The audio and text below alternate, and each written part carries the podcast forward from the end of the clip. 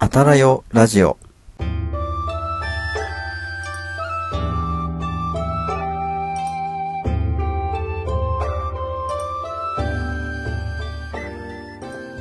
こんばんは、ひなじゅう男子翔平と、こんばんは。お城の建築美を愛する愛理です。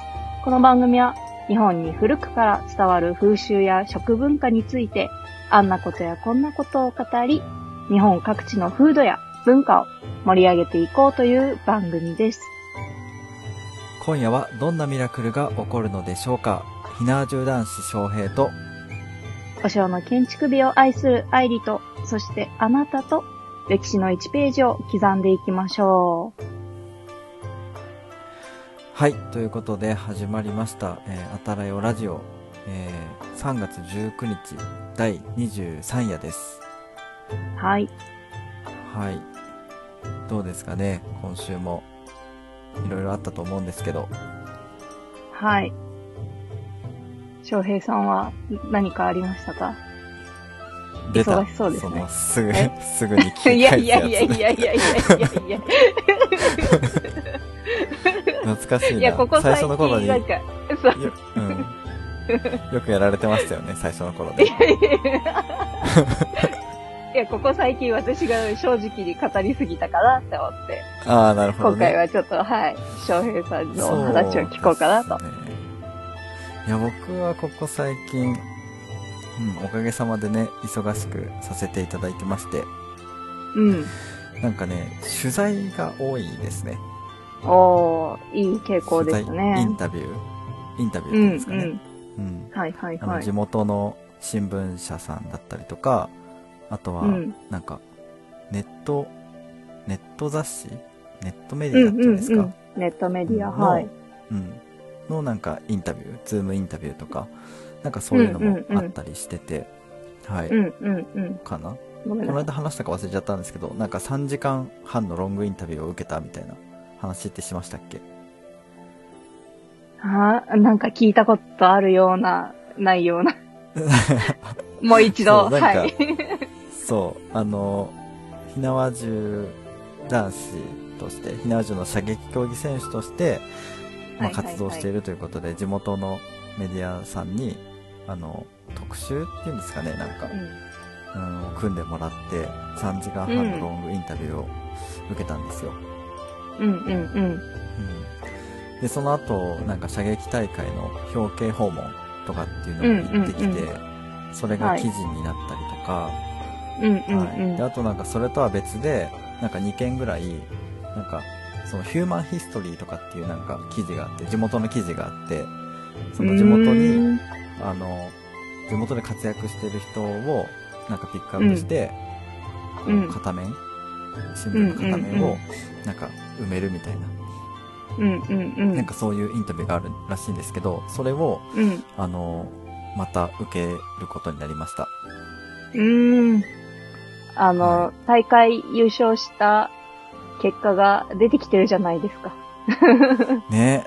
なんかその表敬訪問の時にそのうん。取材に来てくれた記者さんが、うんなんかうん。ちょっと面白いことやられてるのを知れたのでちょっとまた個別にインタビューしても、うんあの取材させていただいてもいいですかみたいな感じにつながったんですよ。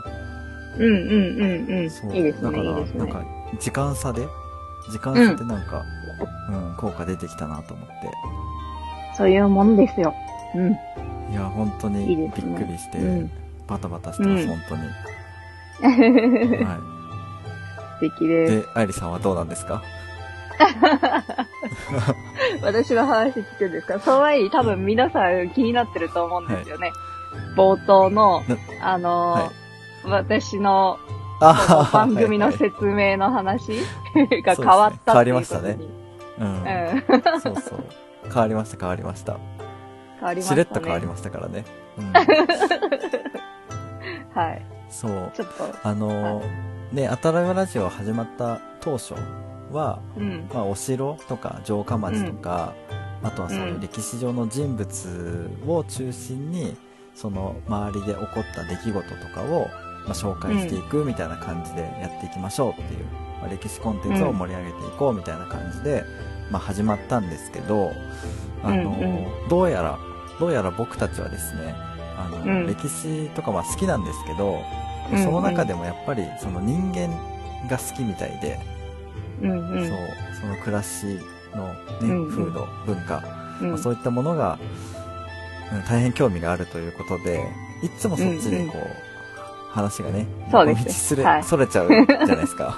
そう。はい。だったらもういっそのことを、もうそういう番組でいいんじゃないかっていうことで、うん。うん。ね。それでなんかちょっとそうですね。前回うん。の放送の後に、まあ、会議をしまして、プチ会議をしまして、うんうん。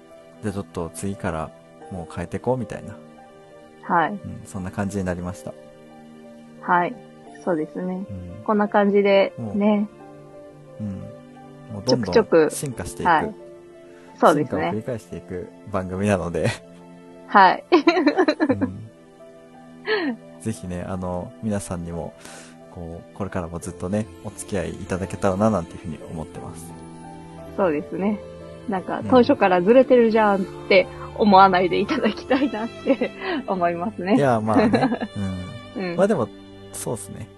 まあそのうん。お城とかね、歴史の話が聞きたかったのにっていうふうに思ってくださっていた方にはちょっと申し訳ないんですが、はい。うん。なんかそういう時はね、あの、質問とか、うん。これ調べてほしいみたいな感じで、なんか個別にこうメッセージというか、ね、うん。ハッシュタグあたらよラジオでもいいので、何かね、うんこう、うんリアクションをしていただければ、それについては僕らも一生懸命調べたりするので、はい。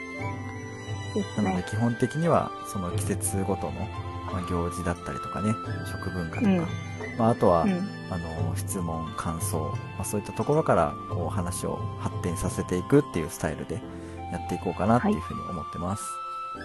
はい。よろしくお願いします。お願いします。で、あの、愛理さんは最近どうだったんですか？すごい。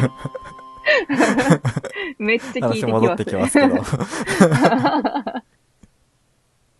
いや、少しだけね。ーね。うんはい。いやー、うん。忙しいですね。いろいろ 忙しいです。うんまあね、その、忙しくて、こう、めちゃくちゃ大変なんだろうなっていうのは、あの、ちょっと伝わってきました、さっき。ね。うん、はい。いや、びっくりしあました。れと思って。そんな、うん、いや、さすがにね、直接会ったことはなくても、こう、うん何回も何回もね、ほぼ週1ペースでやりとりさそうしてるんで、やっぱ少しずつね、その、感、分かってきますね、その感じが。はいうん 声の感じが、はい。そうそうそう。出てしまだってたみたいで、はい。半年？なんやかんやって半年ぐらいあ、やってそうそうそう。そうですね。そう。はい。そうそう。だからやっぱり少しぐらいはね、あの、分かるようになってきましたよ。うんありがたいです。そういうふうにはい。気使っていたまあ、だいて。あの、あんまりね、その、無理しないように、ほどほどに、あの、面白く、楽しくやっていってください。はい。ありがとうございます。はい。じゃあ、そんな感じで、えー本日も、えー最後まで、あたらよラジオお付き合いください。あたらよラジオ。はい、えー、ということで、えー最初のコーナーですね。情熱レキシルのコーナーなんですが、えっと、前回、えー、というかそもそもあれですね、番組の趣旨変わったのにコーナー名は変わってないっていうね。まあこれはあの、後日手こ入れしときます。はい。ちょっと爪が甘かったですね。ごめんなさい。はいやいや。い。まあそんなこんなで、あの、最初のコーナーなんですけど、えっと、前回、ジャパンエキスポって何みたいな話を、あの、最後の方でさせていただいたんで、はい。今日はちょっとね、その、僕のことについて改めて、少しだけお話ししようかなっていうふうに思います。あの、当初の頃に比べるとね、あの、リスナーさんも増えてきたし、はい。なんか、ここら辺でね、改めて2人のことを話しておくのもいいのかなっていうふうに思ったので、まずはちょっと僕のことからお話をして、で、その流れで、そのジャパンエキスポについてもお話ししていこうかなっていうふうに思います。はい。えっと、僕はですね、今、火縄銃の射撃競技選手をやっていたり、えーあとは伝統工芸品の販売をしたり、えーあとは子供たち小学生くらいの子供たち向けに、えー段ボール甲冑教室っていうのをやったりしてます、えっと、去年の8月末付で会社員を辞めて、えーフリーランスになったのでまあ主なその収入源っていうのがそのえ工芸品の販売だったり段ボール甲冑教室だったりしてるんですけどでその工芸品の販売って具体的に何やってるのっていうのが、えーいわゆるそのなんだろう伝統工芸品そのものを扱っているっていうわけではなくてあの畳とかねあの刀とかそういったそのものを扱ってるんじゃなくてそういう技術を、えーアクセサリーだったり日用雑貨とかにこう昇華させたものを販売してるっていう感じですね、まあ、結局は技術を使うことによってその職人さんにお金を落としたいでその職人さん技術を持っている人たちを、えーなんだろう豊かにしたいで技術を次世代につないでいきたいみたいな、まあ、そういう、まあ、願いっていうか僕の思いがあってやっているお店がありますここまで OK ですかね？はい。はい。で、えっと、その先週お話ししたジャパンエキスポっていうのが、えっと、もう本当に世界規模のお祭りみたいな感じなんですけど、えっと、動員数がですね、25万人を超える日本文化の総合展覧会っていう位置づけなんですよ。これがジャパンエキスポパリっていう、まあ、フランスのパリで開催される、えー展示会ですね。お祭りみたいな感じなんですけど、えー日本製品っていうんですね。まあそういう、なんだろう、工芸品以外もそうなんですけど、お茶だったりとか、えーその他もろもろ、食品もそうなんですけど、まあ、いわゆる日本製品っていうのが、えー海外展開を図る上で、まずは進出すべき市場として、えーまあ、どの企業さんとかも、まあ、出してみたい、出展したいっていう、まあ、一つ憧れみたいなものを持っている展覧会なんですよ。で、うんこの、えージャパンエキスポパリに、えー出展できるっていう権利を得たんですよね。その伝統や暁として。まあ伝統や暁っていうのがさっき言った、あの工芸品を販売しているお店なんですけど、はい。ということで、その、僕の中では日本文化をもっと次世代にずっと引き継いでいくため、つないでいくための仕組みを作りたいっていうふうに思っているので、まあ、国内のその消費だけじゃなくて、海外にもその消費を作っていきたいなっていうふうな思いがあるんですよね。うん。はい。っていうのがあって、そのジャパンエキスポに出展するために、今、いろいろと動き回ってるんですけど、まあその活動の一つとして、クラウドファンディングをやろうとしているっていうことです。うんうん。あれですよね。伝統や暁で販売している内容としては、あの、前々回ぐらいにお話しした玉鋼とかも販売されているっていうお話ですよね。あ、そうですね。そう、玉鋼を扱った、うん、取り入れたアクセサリーとか、うん、そういったものを販売してますね。うん。なんかね、その刀を買ってくださいとか、畳を使ってください、障子襖を使ってくださいっていう風にお願いしても、今の生活様式からいくと、いや、刀はちょっといりませんってなっちゃうじゃないですか。う んそうするとね、じゃあそういう技術を今まで受け継いできた人たちが、ね、技術を失ってしまうっていうんですかね。うんまあ、それじゃあちょっと良くないってことで、まあ、せめて刀は売れなくても、うん何か別の形でね、そういう職人さんたちにまあお金が落ちれば、とりあえずは職人さんは生きていけるわけなので、まあ、何かその現代にも受け入れられるコンテンツをまあ作っていけたらいいなみたいな感じで、まあ、いろいろ考えた結果がそれだったんですよね。ううんんうんうんうんそう。でも本当に、なんだろう。可能性はすごい個人的には感じてて、うんうん。これからいろいろ発展していくんじゃないかなとは思ってます。うんうんうん。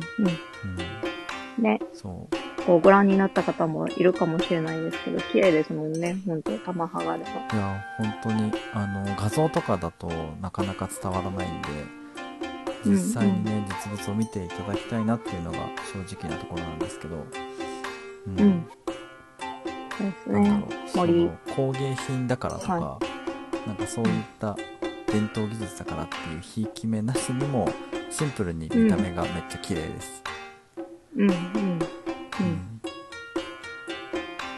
ね。そう。まあ、今実際ね全国で何か所かであの展示販売、委託販売させてもらってたりするので、実物を見ることはできるんですけど、うん。はい。そう。まあ、そんな感じでね、まあ、ジャパンエキスポはい。へのうん。出店に向けて今はうん、バリバリやってるっていう感じです。うん、うん。はい。で、渡航費とかが必要になってくるために、そうそう。そのためのクラウドファンディングを行いますっていうお話なんですよね。そうなんですよ。あの、海外に出店するってなると、本当になんかもう、こんなにすんのってぐらいめちゃくちゃかかるんですよ、お金が。もう最初見た時びっくりしましたからね。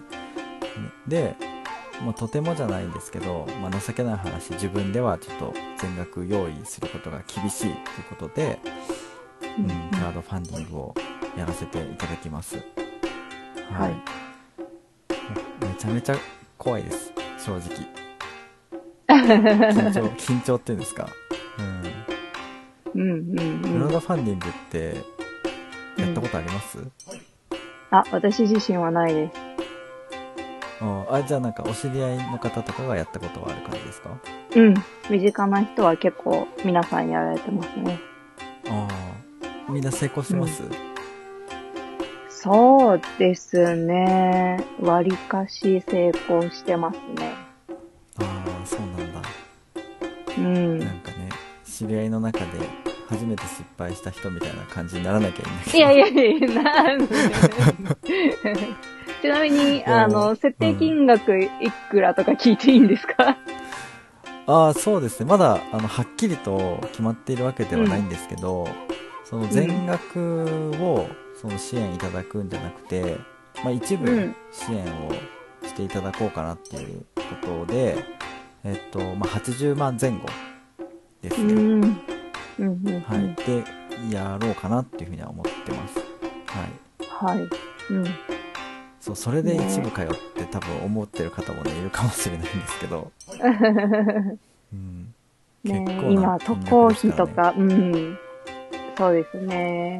またコロナの影響で、そうなんですよね。あと、こう、2週間のね、こう、ホテル滞在費とかも出てきますしね。いろいろね、そう、今までとは違った余分なお金がかかってるというか、全然その、ねあと予測がつかない。うん。うんうん。不確定要素がちょっと、またね、、多いんですよ。ね、増えてきます。そうなんですよね。本当になんか、いっつもタイミング悪いなと思って。うんいやいやいやまあ、でもね、もうやるしかないから、うんうんもうフランスのね、方ももう開催する気満々なので、今のところは、うん。うんうんだからもうやるっていう体で、とにかく準備しておかないと、ね、動けなくなっちゃいますからね。はい。はい、今のうちからやってるって感じです。はい。うん。何月でしたっけ？あ、開始ですか？はい。あ、えっ、と、ジャパンエキスポあの、ジャパンエキスポは7月ですね。夏。うんうんうん。うん。はい。だけど、クラウドファンディングは、えっ、と、4月からですね。うんうんうん。4月の半ばぐらいかな。うん、になると思います。はい。うんうんまあ、また近づいたらね、あの、こちらでも告知させていただきますんで、ぜひね、はい。あの、ご協力していただけたらなっていうふうに思ってます。ねぜひはい。ご協力ください。はい。ありがとうございます。はい。そしたら、愛理さんの方もちょっと改めて活動とか、なんか紹介してもらいたいんですけど、そうですね。こう、まあ、情報ラジオの方は、今ちょっと 配信がはい。ちょ滞ってますね。滞って、はい、おります。はい。はい ち。ょっと3月頑張りますとか言ってた割に、全く頑張ってないっていう、はい。いやー、うんそうそうそう。本まあ、当いろいろありまなんか、すからね。ちょっとね、甘えていますね。皆さんが優しいっていうところに。はい。うん。ひしひしと、ちょっとまだアップしないのかなっていうプレッシャーはいただいてるんですけど、なるほど。そういうはい圧があるんですね。うん圧がちょっと、はい。ありがたいことにあるんですが、全然進んでなくて申し訳ないです。ただ、あの、国老城っていううん、米沢ほどぶさんの、あの、小説があるんですけど、それはめちゃくちゃ面白くて、めっちゃそっちは進んでます。あ、本は読んでるんですね。そう、そうなんです。うん。なんですけど、アウトプットする内容が、ちょっとまだ心の中でしっくりときていなくてですね。うん。はい。うんっていうのと、あと、今はちょっと、そうですね、自分自身もあまりお城に行けてないっていうところで、若干のフラストレーションは、はい、溜まっておりますっていう。なるほど。はいめちゃくちゃ短めに、こう、ストレス溜まってるぜ、みたいな、そういうね、感じでまとまってきましたね。はい。ありがとうございます。はい。じゃあね、ちょっとあの、なんだろう、ストレス溜まってる愛理さんに、ちはいょうどね、いいテーマなんですよ。今月のテーマは。そうですね。確かに。はい気。分転換の方法なので、ちょっとね、それらについてね、あの、次のコーナーで、なんかいい方法が来てるかどうかね、確認しながら、ちょっと皆さんからのね、お便りを紹介していきたいなと思います。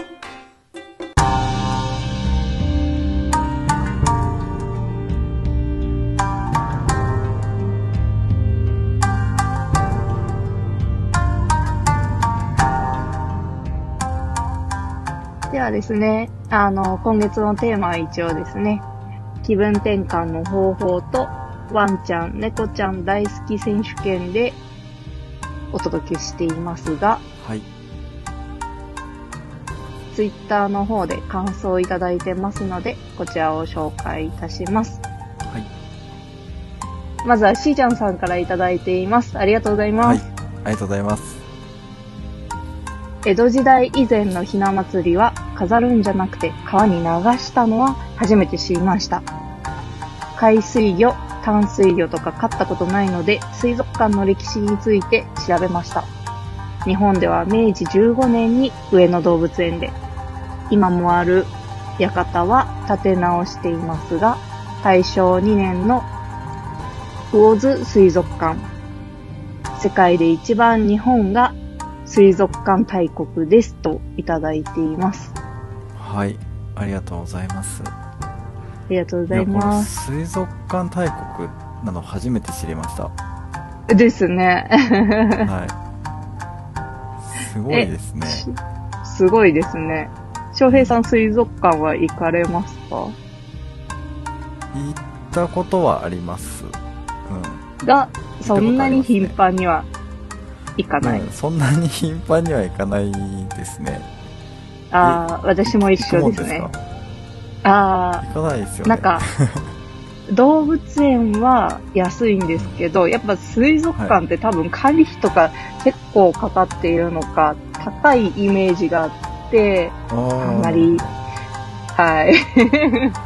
でも動物園と水族館だったら僕水族館の方が行ってる回数多いですね。ええそうなんですか？はい。うん。そうですね。うんうんうん。見る方も水族館の方が楽しいなって思うってことですか？いや、わかんないっす。なんか動物園より水族館の方が多いんですよ。静岡へえ県。は。あ、そうなんですね。多分。ないやわかんないです。。僕がリサーチしてないだけかもしれないんですけど、水族館の方がなんか近くにあるっていうイメージですね。あうの、生ん活区域から。うんうんうんうん。うんあ、そうなんですね。はい。え、何が有名だったりするんですか？その近くの。えー、僕の家から通えるところっていうと、はい深海魚水族館っていうのがあるんですよ。うーん。沼津に深海魚水族館っていうのがあって、なんかあシーラカうん、ほんほん。ほん剥製とかええしますね、うん、深海魚がメインの水族館があります、うーん。なかなか面白いですよね。面白そうですね。ええ深海魚か。はうん、うん、い、うん、うしんん。ちゃんさんの情報によるとあれなんですよね。静岡県が一番水族館多いのかな？あ一番とは言ってないか。静岡県だあ、けで6静岡。カ所ある、うん。うん、うん、うん、うん、すごいっすよね。うん。うん。6カ所もあんのと思って。知らなかった。そんなにたくさんあるの？知らなかった。ですね。うん。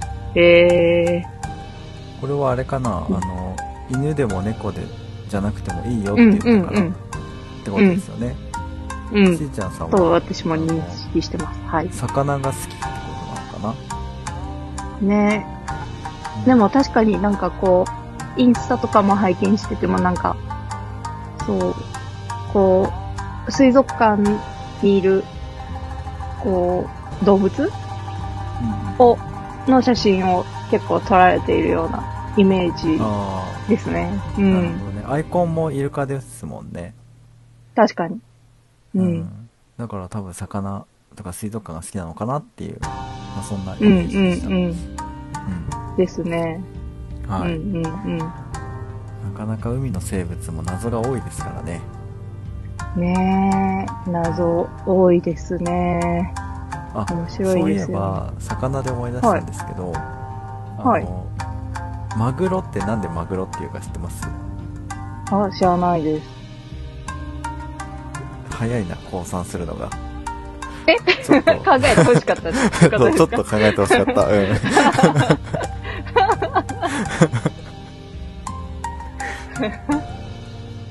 そう、えー？なんでマグロというか。だって黒くないじゃないですか。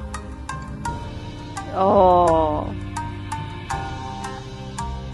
赤い赤い肉て赤身なぜマグロなのかあ。ああ、赤身が黒く見えるってことですか？いや違うんですよあ、違うんですね。はいなんでしょ高う。三ですか？そうですねあ、ちなみにはい漢字もちょっと気になりますね。魚にあるですよね。あなんでえっとあるなんだ。あれ？違う？ある。ああそれはあの寿司のネタとしてのってことですよね。そうそうそうそうそう。うん。あのなんていうんですかね。昔のマグロはうん。昔のマグロっていうかえっとなんて言ったらいいのかな。え江戸時代っていうんですかね。マグロが食べられるようになったのって、その最近だけじゃないんですよね。うん、うん、あの結構昔から江戸時代から食べられてたはずなんですよ確かうん。うん。うんえっとまあいろいろ説があるんですけどはい。実はこのマグロって時間が経つと黒くなるんですよ常温でおー、なるほど常温。で時間が経つと黒くなっちゃうのであうん、の、うん、うん。マグロって言うんですけどなんか当時その遠洋漁業でマグロって取ってたんですけど、やっぱりその、うん。ていうんですか港にたどり着くまでの間にどうしてもうん。黒,、黒くなっちゃったみたいなんですよね、うん、うん、うん、うん。そう。だからなんかすぐ多分このマグロの間って間だと思うん思ったんですよ確か。前に調べた時へー。あっという間に黒くなるのマグロ。うーん。っていう、うん。うん、マグロと、まあ、あとは目が黒いからあの、うん、うん、うん。その生って目黒からマグロになったっていう説もあったりするんですけど、うん、うん、うん、うん。まあ、とにかくそのマグロが食べられるようになってきた当時はその港まで時間がかかるから、まあ、マグロっていう名前がついたっていうことですねうーん。なるほど。どうでもいい知識を出しちゃいましたごめんなさいえー いやいやいやそれがあたらよラジオですよ。そうですね。あたらよラジオ。はいそれがあたらよラジオです。はい。はい。で、ちーちゃんさんがね、ちょっと魚の話をしてくれたので、なんかちょっとこう思い出して、うんうんうんはい。うん。話してみましたえー。なるほど。なんかマグお寿、司屋さんに行った時とかにね、あの、使えますから。そうですね。話の、話のネタに使えますから。ネタに？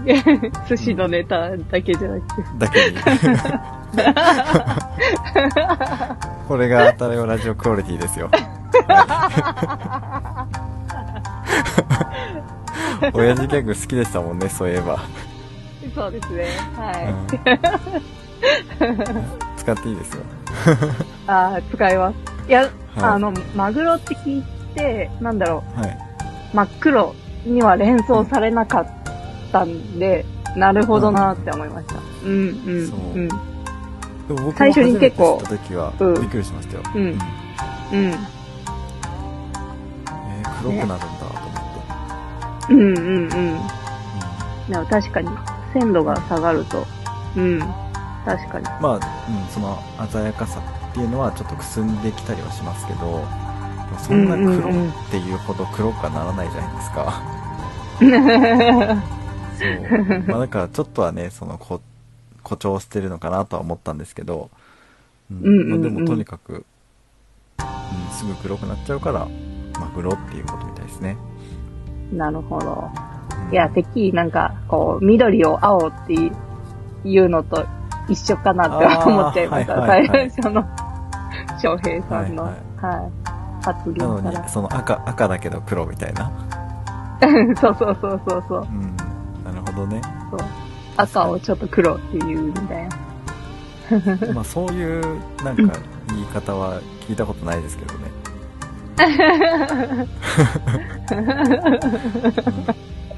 え、あります？さすがに。ないですでもなんか、うんえ、なんだろう。似たような色してません？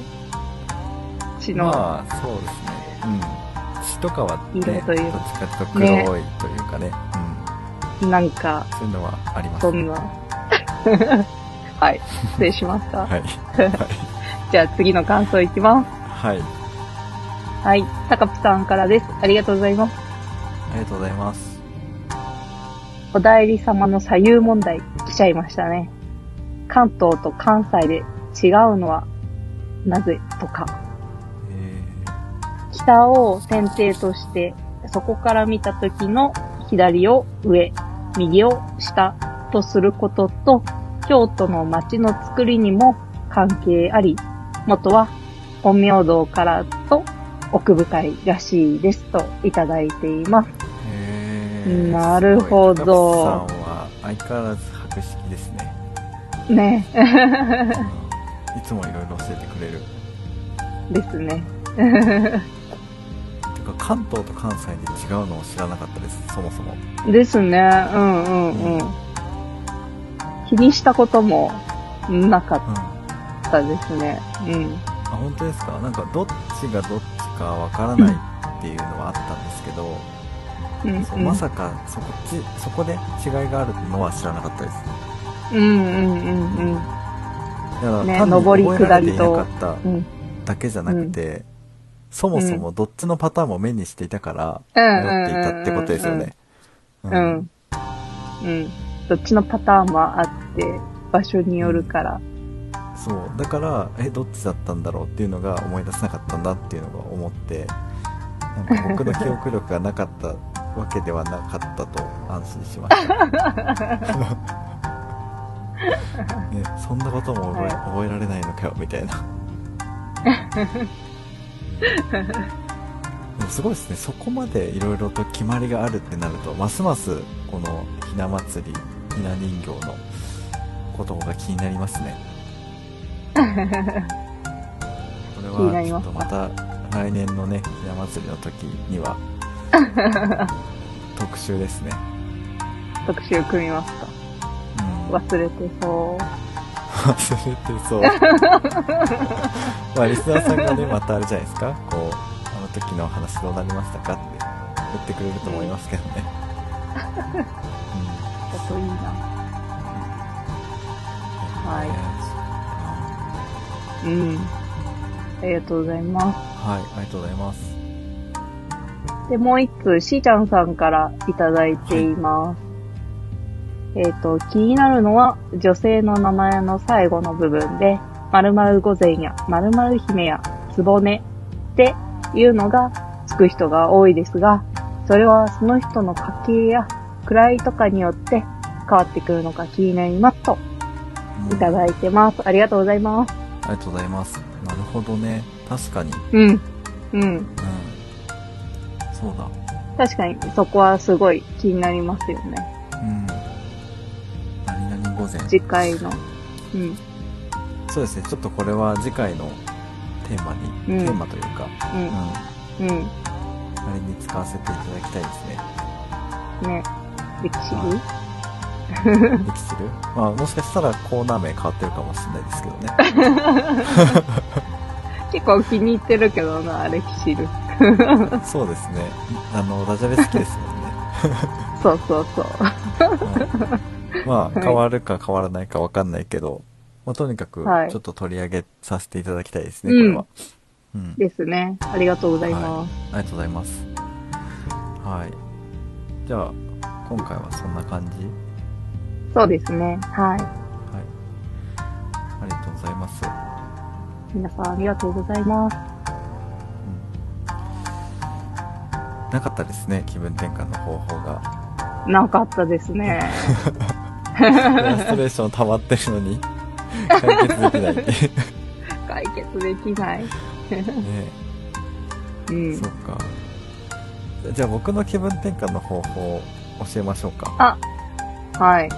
あの、はい猫ちゃんじゃない方法で。うん、はい猫ちゃんじゃない方法でね、ちょっと参考になるかわかんないんですけど、僕の場合はですね、あのー、火縄銃を撃つことですね。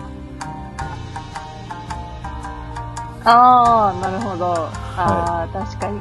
わかるかも。わかるかも。気持ちいい。うん。いわかるかもがすごい棒読みでしたけど大丈夫ですか？や いやいやいやいやいや。いや、弓道やってた時もそんな感じだったなーって思って。ああ、はいそ。そう、なんかもうとにかくもう、無心で撃ちまくるっていう。うんうんうんうんうんうん。なんかこう、うまくいかなかった時とか、ちょっとこう、うんもやもやしてることがあったりすると、もう、ぶっ放して、うんうんで、その当たるか当たらないかっていうところに、こう、集中する。もうそれ以外の雑念が消えるので、結構なんか、うんあれ何に悩んでたんだっけみたいな感じで、こう、うんもやもやがすっきりしたりもしますね。うん。うん確か最近弓に確かに。、弓打ってますか？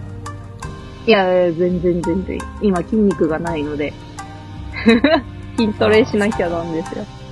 そうそうそうそうそう。え弓をね、やりたいんですよね。うん。ぜひぜなかなか全然余裕がないです。びっくりしている。ひ。ねいや、ひなわ銃ね。打ちたいな、また。もう最近、なんかめっちゃ好きです。余計に好きです。ひなわ銃打つのえ。。ああ、そうなんですね。おー、うん。いいですね。なんでそう思うようになったんですか？いや、なんですかね。なんか、前までは、こうなんで当たらないんだろうとか、もっと上手くなりたい、こんなんじゃダメだみたいな感じの、こう、なんだろう、どっちかっていうと、負の感情みたいなのがずっとつきまとってたんですけど、そん。の先日その一回ねなかなか成し得ないようなその快挙を、まあ、成し得たことでその一気にこうんうんううん肩の力が抜けたというか、うんうん。もううまくいく時はうまくいくしダメな時はダメなんだからもうとにかくうん。楽しもうと思って、おー打つこと自体を楽しもうって思ったらなんか一気にうん。気分が楽になったというか、うん。そんなにこう切り詰めてもう一回射撃場に来たからにはもうできるだけたくさん撃って帰ろうとかにはならなくなりましたね、うん。うん。うん。ただただ撃てばいいってわけじゃないから、うん、楽しみながら集中して一発一発を大事に撃とうみたいな感じになったらなんか心に余裕ができたというか、ううんうんうんうん。うん、あやっぱり打つのシンプルに打つの好きなんだなって思いましたね、うん。うんいいですね。あ、なんかジャパンエキスポでもなんか、縄銃関連の何か持ってったりするんですか？多分銃は持っていけないと思うんであれです。そうですね。銃はちょっと輸出輸入の関係があるのでその簡単には持っていけないんですけど、そうですね。火縄銃の関連は多分持っていけないですね、まあ、うんうん。唯一その戦国っぽいものを持っていけるとしたら甲冑を持ってって、うん。ブース内に展示するっていうぐらいだったらできるかもしれないですね、うんうんうん。まあとにかくなんか日本から侍来たぜみたいな感じにはしたいですねうん。うん。うんうんちゃんと着物も着てうん。うん。あ、いいですね。そうどうですか？フランス行きます？ね。こう動画撮影とかうん。いろいろとその現地のあれこれを手伝ってくださる人があのガチでちうんうんうんょっと必要なんですよね、うん。うんうんうん。まあいなければいないでなんとかするんですけどいてくれたらめちゃくちゃ助かるなと思ってて、うんうんうん。そうあの、ね。実はあのクラウドファンディングのリターンにもうん。あの現地に現地スタッフとしてお手伝いできる券っていうのを販売してるんですよ。販売するああ、そうなんですね。することにしてるんですよ。そうそう、ほうほうほう。ん、あれ実費ですけどね。う。渡航費とかは実費なんでもう本当になんかそういう経験をお金払ってでもしたいみたいな熱量のある人じゃないとなかなか選べないリターンなんね。あれフランスに留学してたんでしたっけ？そうそうそうそう。です。すごいですよねイギリスってね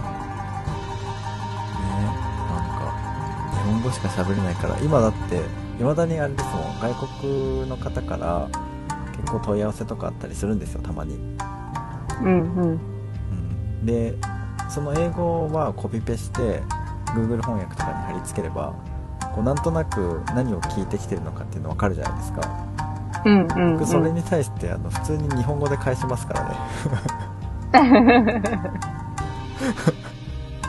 もう英語変換できないからもう普通に日本語で質問に対して答えるみたいな まあでも相手もそれをねまた翻訳して解読うんして、うん。英語で返してきてくれるんで、なんとなくコミュニケーション取れるんですけど、うんうんうん。うん大丈夫。まあ、今みたいにねそういうのが発達してなかったら全然コミュニケーション取れなかったんだろうなって思いまし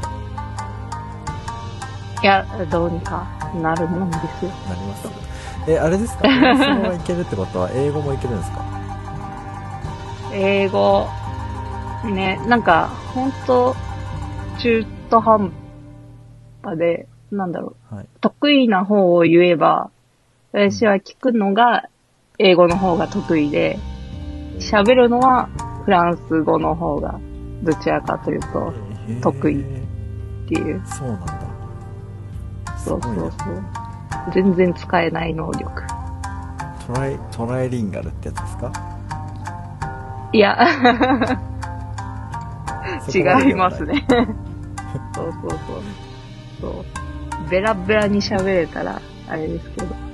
うん。えーすごいな。え、この、ああれですかね、あたれわラジオのリスナーさんの中に、外国語めちゃめちゃいけますよみたいな人いるのかな、ね、いるんじゃないですか？ちょっと気になりますよね。ねいやマジで本当に、英語とか、英検とか3級は持ってますけど、もう高校卒業レベルなんで、全然使えないんですよね。え。いやいやいや。ああやって文法鍛えられてるんで、日本人喋れるんですよ。喋れるんだけど、恥ずかしがっちゃうから、喋れないんですよ。えー正しい日本語とか、あ、違う。正しい英語を喋んなきゃいけないみたいな。感じになっちゃうから、そう。そういうことなんだうん。でも外国に行ったらそんなのねどうでもいいのにね そうそうそう。そう。そうなんだですよ。うん。いやでも確かに本当にいろんな問題が今そう考えると現地で活動する上での問題がたくさんあることをちょっと今思い出しましたね。そうなんですか？はい。言語の壁があるなっていうのを思い出しました。やっぱ魅力を伝えるってことはねやっぱりちゃんとその日本の感覚っていうんですか表現の細かさをこうどうやってね相手の国の言葉で表現するかって結構大事だなと思ってて、うん。まあいや、難しいですよ。うんですよねそうそうそう。そう。いや、本当なんだろう、そういうのあるんですよね。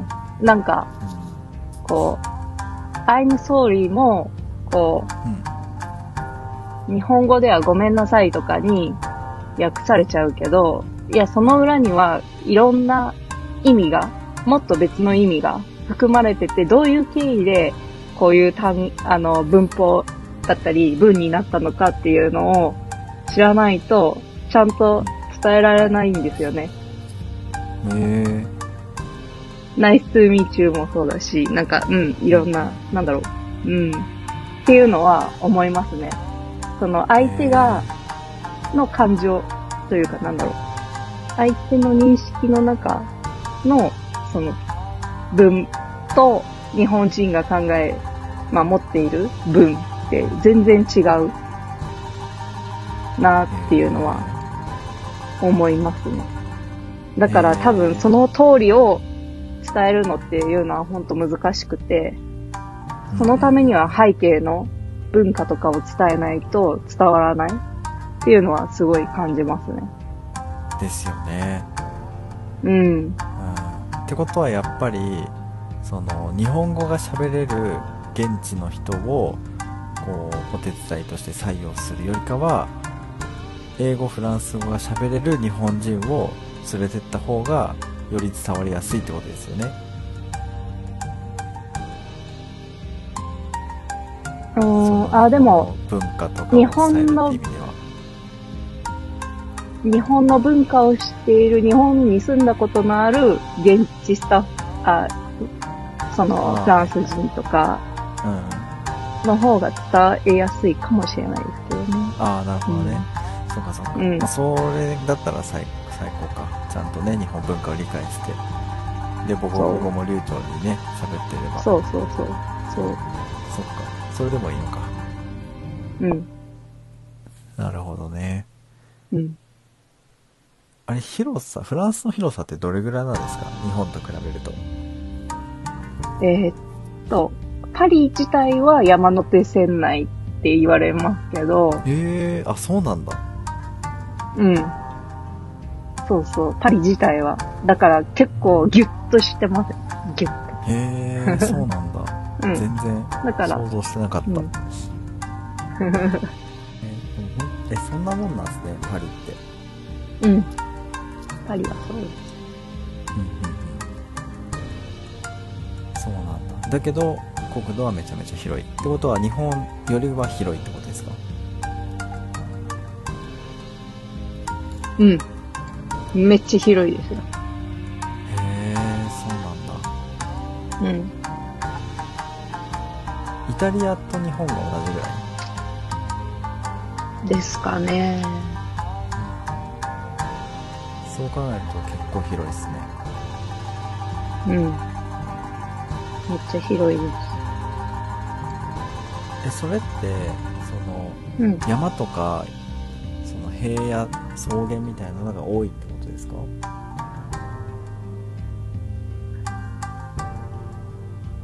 山もあるけど、結構、平地が多いですかね。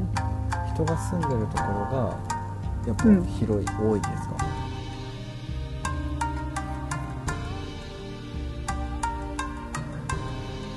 国土は広いけど実際に人が住んでるところは日本の大きさ分ぐらいしかありませんとかじゃなくて、シンプルにその広い面積をなんか有効的に使ってるんですかね。あー、いやー、多分、そんなに有効的には使ってないと思います。うん。あの、農家とか、あの、あワイン。畑とかもあるのか。そう、畑が広いイメージですかね。で、多分人口は日本人よりも少なかったはず。えあそうなんですか？うん。えー、じゃあ本当に広大なその畑とかを持ってるっていう感じなんだうんでも。確かになんかあれですよねなんかめちゃくちゃでかいトラクターみたいのでなんか小うん麦を買ったりとか、なんかすげえ広いブドウ畑を持ってるみたいなイメージありますもんね。確かに。うん、うん、うん。そうなんだ。いやなんか、うん、エキスポのために行くけどちょっとフランスの文化とかにも触れてみたいなと思いましたね、なんかいろいろ聞いてると、うん。シンプルにフランスを楽しみたいなって思いました。うん。うん。楽しんだ方がいいです。そう。僕、そうまだ一度も海外行ったことないんで。お。ただフランスは結構スリとか多いんで、移民が今増えてるんで、うん。結構治安そんなに、うん、よくない？うん。ので気をつけてください。どうしたらいいかな？銃とか担いでたらいいですかね？まあその前に飛行機で止められますが。あ確かに 確かに。日本出れないみたいな。そうそう。そう。そうじゃあ刀とか。刀とか。それもね。模造刀だったら大丈夫かな。ダメかな。それも、うん、あれです。はいすいません。ちょっとふざけました。うーんあそうなんださすが留学してただけあっていろいろ知ってますねいえいえ。ねそう、海外、ねしばらく行ってないですからね。まあ、またあれですかねそのフランスに飛ぶのが近くなったら、フランスに行くんだったらパリに行くんだったらこれは見ておいた方がいいとかこれは食べておいた方がいいみたいなのあったらちょっとまた教えてください、はい。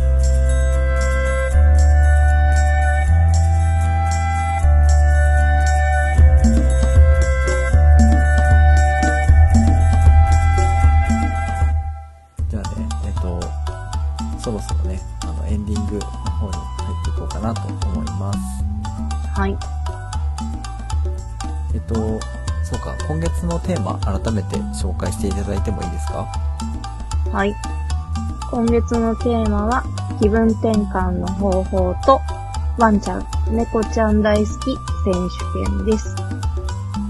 はいえっ、と、テーマに関する情報だったり、あと番組の感想については、メールアドレス、あたらよ .radio.gmail.com までお願いします。atarayo.gmail.com です。ツイッターではひらがなで「ハッシュタグあたらよラジオ」でツイートしてみてくださいはいえっ、とそしたら告知のコーナーにい入っていきたいと思うんですけどはい。えっと、じゃあ僕の方から告知をさせていただきます。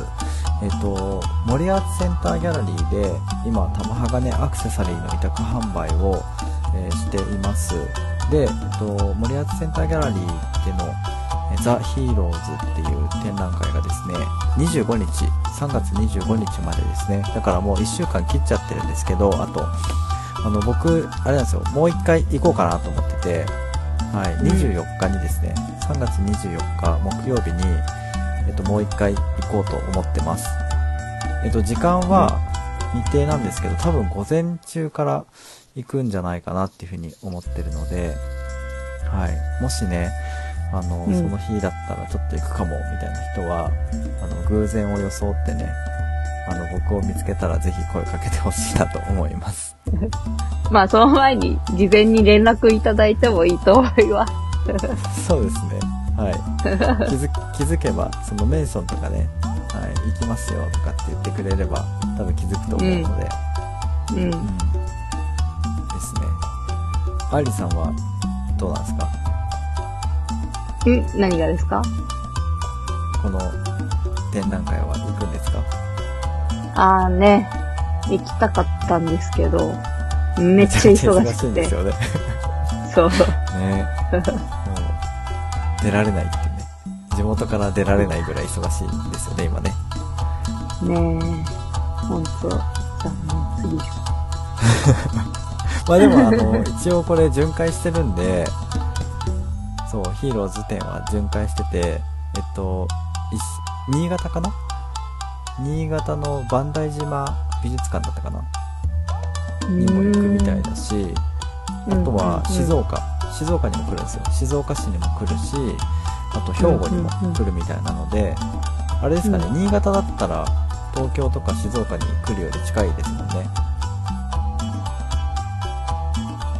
まあ、なかなか行かないですけどね。うん。まあその静岡に来るついでにね、あの、うんうんうんヒーローズ展見てもいいかもしれないですしね。うん。まあ静岡来るかちょっとわかんないけど。ねえ、タイミングが本当合えばっていう感じですね。うん。あとはあれですかね。あの、なんだっけ、歴史、歴史じゃなくて、大河ドラマ館か。うんうんうん、うん。大河、大河ドラマ館のね、ツアーもやりたいよね、なんていう話をしたものの、それに対してのレスポンスは一つもなかったっていうね。誰からも誰も行きたい人いないの？みたいな。もうあの、個人的にね、何人かいるんだったらもう年間パスポートを買おうかなって思い、思ったぐらいですからね。うーん。大河ドラマ館の。いや、あれ3回行ったら元取れるらしいんですよ。ああ、なるほど。そう。って考えたら、そんなに高くないなと思って。うんうんうんうん。うーん。多分ツアーやるってなったら3回ぐらい余裕で行きそうじゃないですか。うんうんうん。みんなの日程がね、1日で会うとは限らないから、うんうんうんじゃあこの人とはこんな日に行きましょうみたいな感じで、多分ずらすパターンも出てくるかなと思って、うん。なるほど。思ってたんですけどね、もううんシーンって感じでしたからね、びっくりしました。久しぶりにシーンって聞きましたけど。え、シーンってどう、え、なんで久しぶりってどういうことですか？あんま最近聞かないなって思って。シーンとかチーンとか。やばいな、ちょっと、おじさんなのがバレちゃう。すいませんね。もう、こう見えていやいやいや31いや歳なんで。はい。いやいや、おじさんじゃないですね。だからもう、火縄銃男子ってその男子を名乗るのもちょっとね、最近ビビってますからね。いつまで男子でいていいんだろうっていう。もうそこら辺もちょっとこう、周りに気を使う年齢になってきましたね。ああ、そうですか。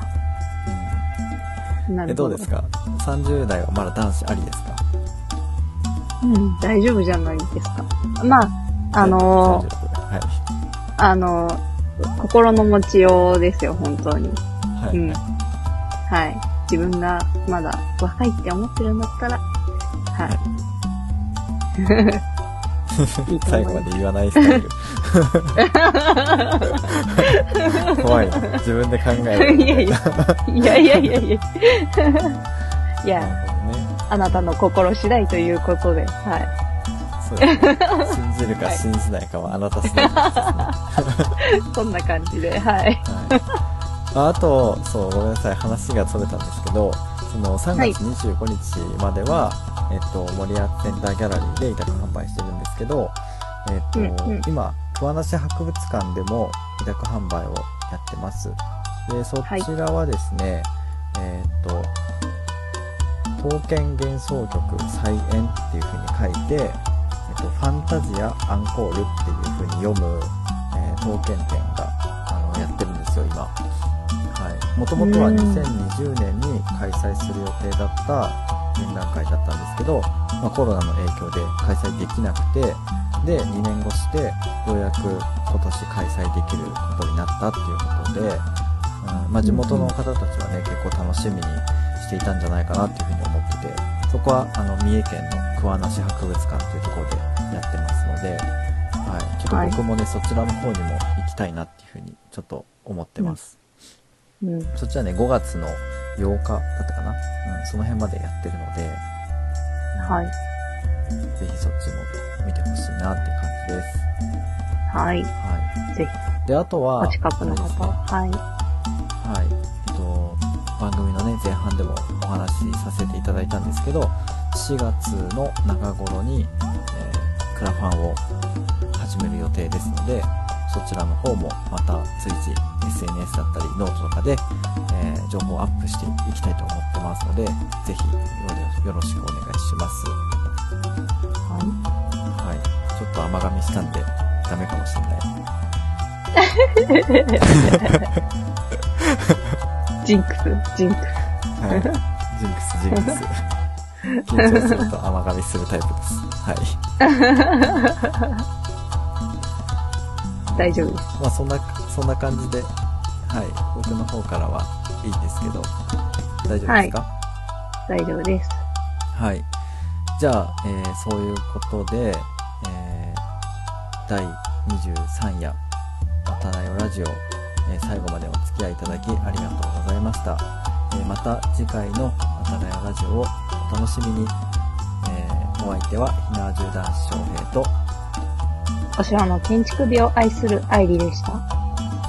おやすみなさい。おやすみなさい。